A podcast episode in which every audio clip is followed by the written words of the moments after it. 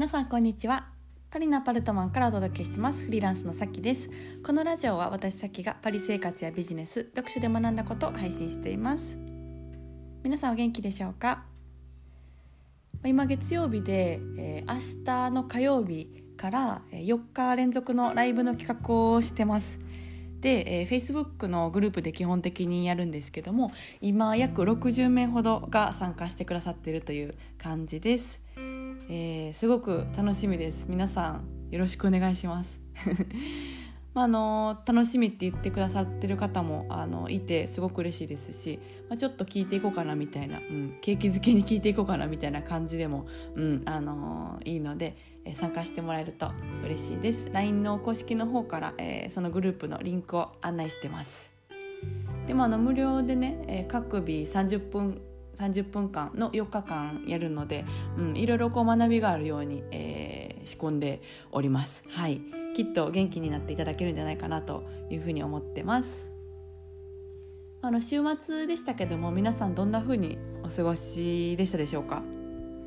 私はあの日本食を食べるのが、本当に好きなんですけど、うん。まあ、あの食べる機会が多すぎてついにあの家で寿司を作ろうという ことになって初めて寿司を作りました。うん。まあ、日本にいる時はまさか寿司を家で作るものだなんて思ってなかったですけど、うん、なんかねフランスに来てからまあこう手軽に寿司を出してるところも多いですしなんかこれ作ってもいいんちゃうかなみたいな 気持ちになってきて、うん、マルシェであの新鮮なねお魚買って、うん、で寿司酢を買ってですね、はい、あとなんか米をあのいい感じにシャリを丸めるなんか 箱みたいなのがあって、うん、それもちょっと買ってみてやったんですけど、うん、まあまあ美味しかったですね。はい、家でじゃあこれからちょっと寿司が食べれると思うと、うん、ちょっと寿司職人として精進しようかなという、はい、新たな謎の目標ができた感じです。うん。今日はですねどんな話をしようかと言いますとまああの久しぶりにね20年前ぐらいの懐かしいテレビ番組を見てたんですよね、えー、YouTube で。それであのやった後悔あやらない後悔よりやった後悔で言わない後悔より言った後悔の方を選びたいなって思った話をしたいと思います。まあ、その番組ってね皆さんあの私と同年代とか、まあ、前後10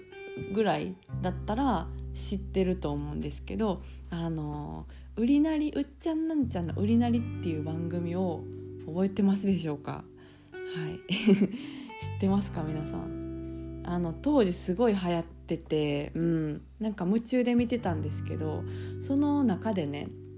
企画があってあのポケットビスケッツっていうえ、ー、とあの3人組が番組の企画の中でアーティストとしてデビューするんですけどそのアーティストのあの解散だとか新曲出すだとかっていうこう企画が結構社会現象になったっていうことが当時あったんですよね。で1997年だから今から23年え？23年前ぐらいか。うんぐらいのすごい、まあ、懐かしい、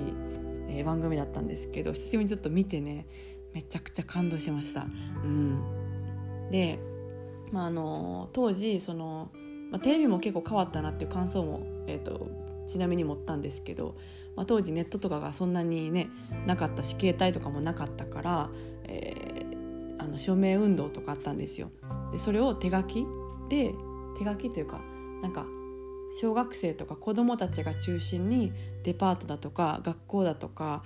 えーと、コンビニの前だとかで署名運動してこのポケットビスケッツが解散しないように、えーと、サインをあった署名を集めて送るみたいなで100万人達成したら新曲が出せると、うん、達成しなかったら新曲が出せないみたいな感じの企画があって多分覚えてる方も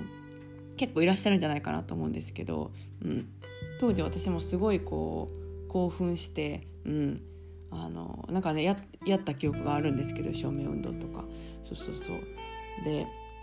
まああのそこでねその真剣になんか、まあ、その本人アーティスト本人もそうだし、えっと、それ応援してる人たちもそうだし、うん、なんか本気でこういろいろなことをやって一体感が生まれてるっていうのにすっごい感動してあの泣きながら見てたんですけど、うん、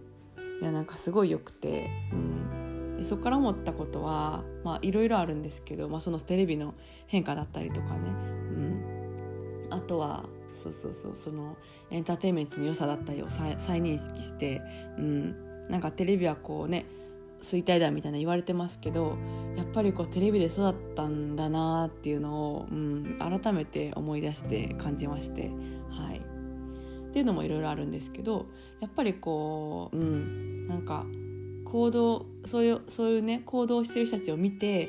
えーと、やっぱりこう何か動きたいことがあったらまあ面倒くさいとか勇気が出ないとかって思うよりも、うん、行動に移して、まあ、後悔とかなんか失敗とかもあるかもしれないですけどそっちをやっぱり選びたいなっていうふうに改めてそれを見て感じて、まあ、つまりすごい勇気づけられたっていう話なんですけど、うん、そんなことをね感じました。うん、いやエンタメはいいですね。うん。まあ、なんかすごいえっとテレビテレビのエンタメ？バラエティ番組とか好きだったんで、うん、めちゃくちゃ見てましたしあの就活の時とかもテレビ局にあののバラエティーとか応募した記憶があるんですけど、うん、そうそう。なんかそれぐらいすごい好きだったなっていうのを思い出して、うん、久しぶりにね心が熱くなって、うん、勇気をもらいました。はい、だからなんかいろいろやりたいけどなんか時間がないとかもうちょっと始めるには遅いんじゃないかなとか思ってることとかあったとしてもやっぱやろうってちっちゃくまとまってる場合じゃないなって思いました。はい。じゃあ、えー、今日はそそろそろこの辺でお開きということでまた次回のポッドキャストでお会いしましょう。それでは皆さん今日も素敵な一日をお過ごしください。それでは。